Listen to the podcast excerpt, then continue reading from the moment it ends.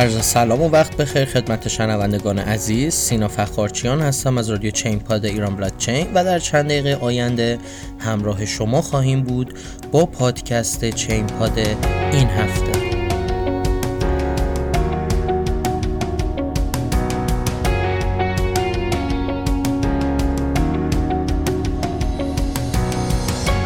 خدمت شما هستیم با اپیزود چهارم پاییز 99 برنامه چین پاد. امروز 23 مهر 99 هست و در ابتدا می‌خوام یک سری توضیحات اولیه در مورد کلیات این پادکست خدمتتون ارز کنم.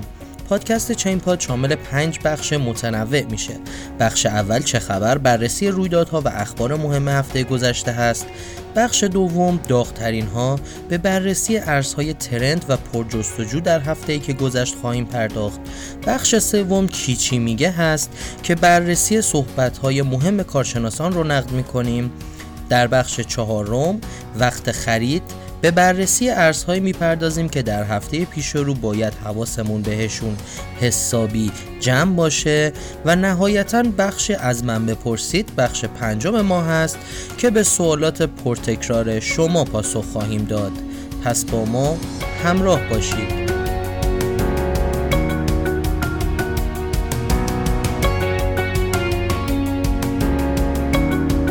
شروع می‌کنیم بخش اول این هفته رو. بخش چه خبر؟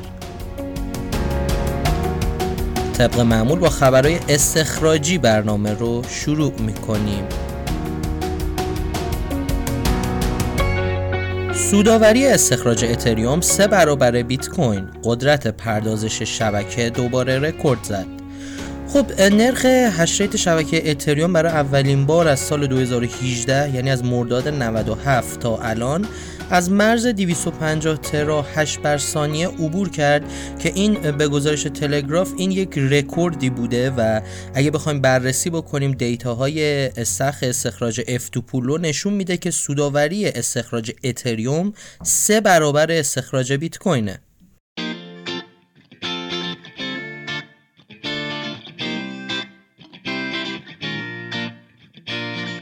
صدور مجوز جعلی استخراج ارز دیجیتال.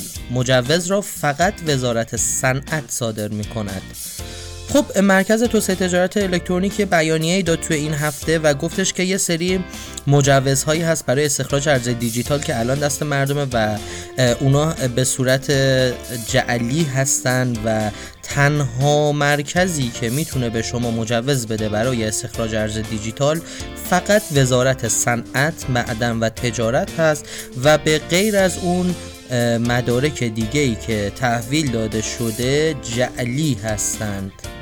به نقل از ایرنا مدتی گواهی جعلی منتصب به مرکز توسعه تجارت الکترونیکی برای استخراج ارزهای دیجیتال در فضای مجازی منتشر شده است. رقم تراکنش های آزمایشی ارز دیجیتال چین به 162 میلیون دلار رسید.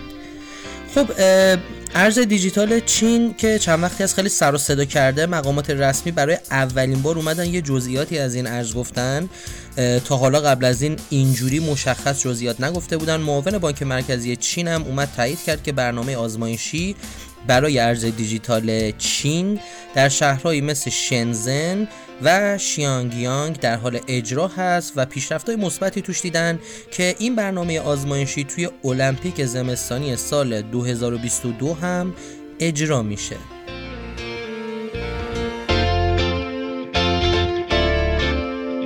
بانک مرکزی ژاپن برای آزمایش ارز دیجیتال ملی تا 2021 آماده می شود. خب یه گزارش دیکریپت توی این هفته داد از بانک مرکزی ژاپن که اعلام کرده بود که این ارز دیجیتالی که ما می‌خوایم بسازیم برنامه ای نیست که کلا جای پول ملیمون رو بگیره. چند بارم قبلا این رو اعلام کرده بود اما عرضه این ارز رو پر اهمیت می‌دونه رئیس بانک مرکزی ژاپن و میگه که ما نباید از تکنولوژی عقب بیفتیم باید همواره با تکنولوژی حرکت کنیم و به صورت کاملا جایگزین با پول ملیمون فعلا برنامه نداریم بسازیم. اما ارز دیجیتال رو داریم به زودی می‌سازیم.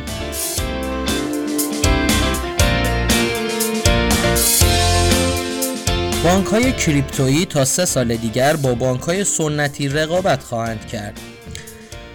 خب یه بحثی بودش که اومده بود که الان یه سری دیتا های اومده که نسل جوان دیگه سراغ بانک های قدیمی و سنتی نمیرن و بیشتر دنبال داستانهای دیفای و اقتصاد غیر متمرکز و ارزهای دیجیتال هستن و یه گزارش کوین تلگراف داده بود که گفته بود دیگه نسل جوونا دنبال بانکداری های متمرکز نیستن و همونطور که می‌دونی یه صرافی به نام کراکن تقریبا داره به یک بانک شبیه میشه یعنی کراکن یه صرافی ارز دیجیتال بود اما خدماتی که الان داره میده تقریبا خدماتی هستش که بانک های سنتی دارن میدن منتها با این تفاوت که با ارز دیجیتال این خدمات رو داره به مردم ارائه می‌کنه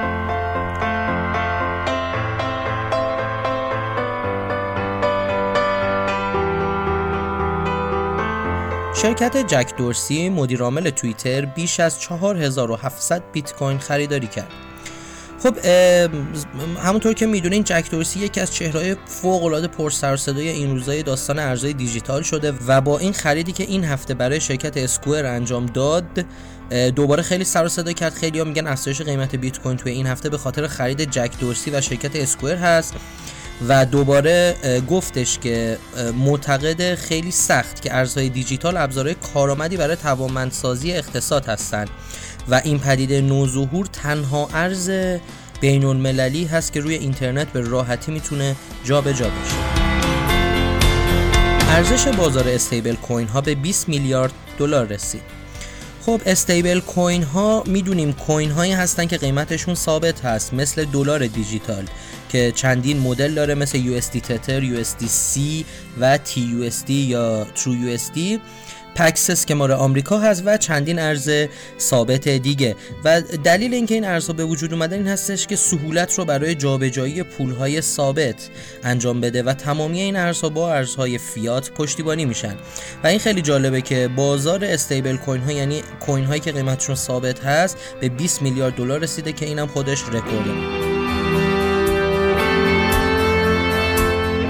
96 درصد تراکنش های دیفای روی اتریوم انجام می شود خب می‌دونیم که اتریومی که پلتفرمایی هستش که خیلی محبوب شده این روزا و کل دیفای تقریبا روی اتریومه و بعد از اتریوم بخوایم در نظر بگیریم یعنی کوین هایی رو که دیفای هستن و روی شبکه اتریوم قرار گرفتن به ترتیب پروتکل های یونی سواب، میکر او و کرف هستن که جذب سرمایه خیلی بیشتری روی این پلتفرم اتریوم نسبت به بقیه داشتن.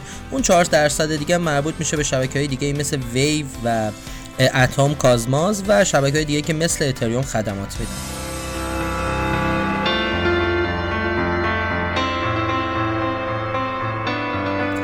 شمارش معکوس اتریوم دو شبکه آزمایشی زینکن عرضه شد. خب زینکن آخرین برنامه آزمایشی برای ایجاد بلاک جنسیس اتریوم دو قبل از اینکه شبکه جدید بخواد را بیفته و از اثبات کار به اثبات سهام اتریوم برگرده و حالا این کاری که داره انجام زینکن بعد از اسپادینا داره میاد و گفته شده که به زودی تمام مشکلات اتریوم حل میشه و اتریوم میره روی version دوش. حالا یه مشکلی هم برای Spadina به وجود اومده بود و در واقع خطای client ش بود که نتونست طبق برنامه ریزی عمل بکنه و روز 29 سپتامبر عرضه شد و به مشکل خورد ولی گفتن که دیگه مشکلات رو به پایانه. خالق Yearn Finance پروژه خود را ترک می کند توکن YFI حدود 15 درصد کاهش یافت. خب توی این هفته بعد از این همه داستانی که خالق Yearn Finance داشت و صحبت هایی که شد توییت‌هایی که زد و تهدید شد به مرگ و تمام account های توییتری و شبکه اجتماعی شد با تهدیدا مجبور شد ببنده بالاخره گفت من این پروژه رو ترک می‌کنم. حالا معلوم نیست به خاطر تهدیدا بوده به خاطر چی بوده اما این پروژه رو کاملا ترک خواهد کرد و ارزش Yearn Finance هم همونطور که می‌دونیم 15 تا 20 درصد ریزش داشته. حالا باید بریم در ادامه کارهای YFI بدون خالقش می‌تونه ادامه بده یا نه. خب به بخش دوم برنامه می‌رسیم. بخش داغترین ها این بخش ما با استفاده از data های CoinMarketCap این بخش رو در واقع شروع می‌کنیم. می‌بینیم که 10 تا ارزی رو که توی هفته پیش بیشترین search رو داشته و بیشترین trend بوده بین هوادارهای market cryptocurrency. اینجا به صورت ranking برامون هست. توی ranking اول Uniswap داغترین ارز هفته گذشته بود. بعد از اون BTCV یا Bitcoin Vault بود که همون توکن بیت کوین هست. در ranking سوم YFI قرار داشت Yearn Finance.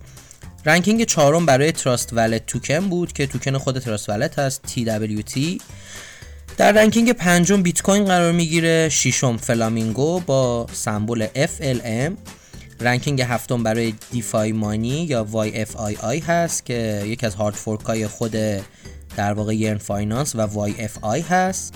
ranking هشتم برای ترون نهم برای Bidao یا BID و ranking دهم جایگاه SushiSwap در هفته که گذشت بود.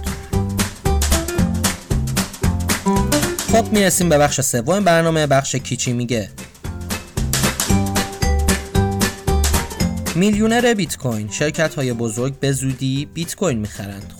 خب تایلر وینکلواس توی این هفته اومد گفت که اشاره کرد به خرید 50 میلیون دلار بیت کوین توسط شرکت Square که در واقع مدیر عامل توییتر انجام داد و پیش بینی کرد که به زودی شرکت های بزرگ دیگه هم وارد این سرمایه گذاری میشن. همونطور که می‌دونین تایلر مدیر عامل صرافی Gemini هست.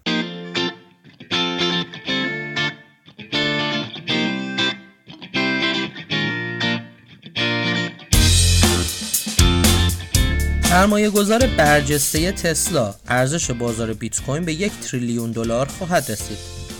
خب صحبتی که شده اینه که در واقع مدیر عامل شرکت ARK بوده این سرمایه گذار برجسته و صحبت کرده گفته که بیت کوین یکی از ترغیب کننده ترین شرایط ریسک به پاداش توی تمام دارایی هایی که هست و تحلیل های ما نشون میده ارزش این ارز دیجیتال تا 5 تا 10 سال آینده به یک تا 5 تریلیون دلار خواهد رسید.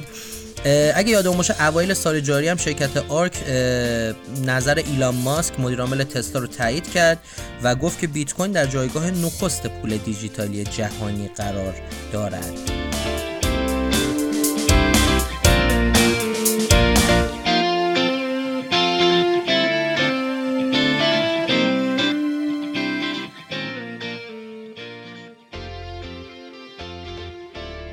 می‌رسیم به بخش چهارم هفته بخش وقت خرید.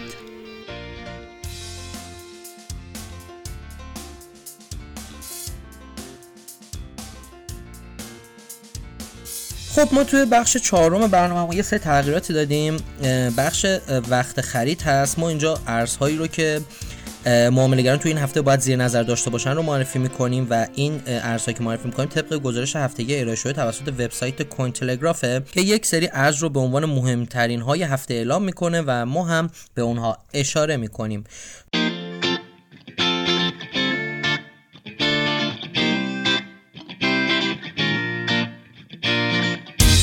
توی این هفته سایت Cointelegraph اومده در رابطه با ارز بیت کوین، ریپل، کاردانو، مونرو و کازماس صحبت کرده. خب بیت کوین که تکلیفش مشخصه. ریپل هم یه دلیلی که داره به خاطر این است که این هفته اومد مدیر ریپل صحبت کرد و در رابطه با این احتمال که ریپل از آمریکا خارج بشه صحبت کرد. بعد از اون کاردانو قرار داره نسل سوم بلاک چین در جایگاه چهارم مونرو رو در نظر گرفته یکی از قوی ترین کوین های حریم خصوصی که بسیار پاداش گذاشتن برای برنامه نویسا که اگه بتونن تراکنش های اون رو رهگیری بکنن. و توی کوین پنجم هم کازماس یا اتم قرار گرفته که یکی از رقبای فوق العاده سنگین اتریوم هست و پا به پا داره اتریوم رو دنبال می‌کنه. امیدوارم شما تو این هفته حواستون به این ارزا جمع باشه.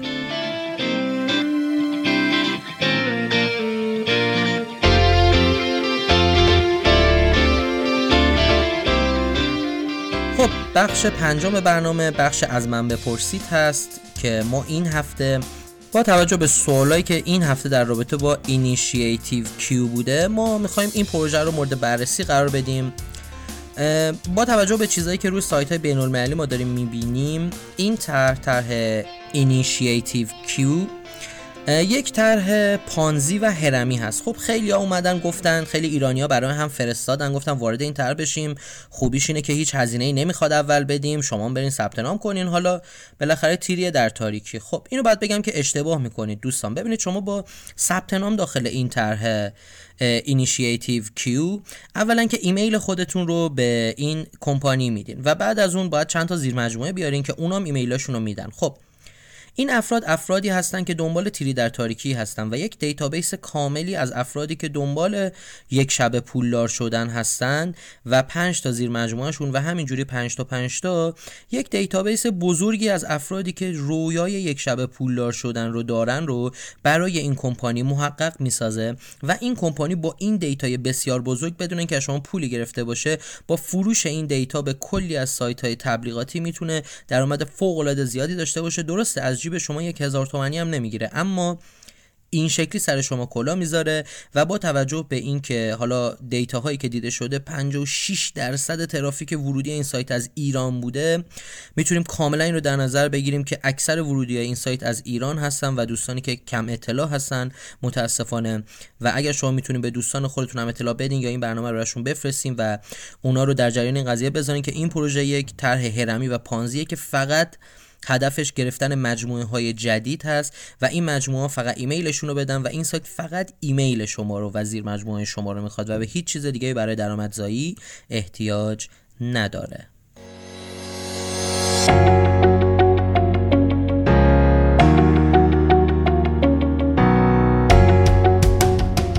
خب این قسمت برنامه هم تموم شد. شما می‌تونید برنامه ما رو از سایت ایران بلاکچین به آدرس irblc.com و یا از SoundCloud، iTunes و تمام feed catcher هاش از جمله Castbox، Overcast، Podbean، شنوتو، Podcast Go، Podcast Addict و غیره دنبال کنید.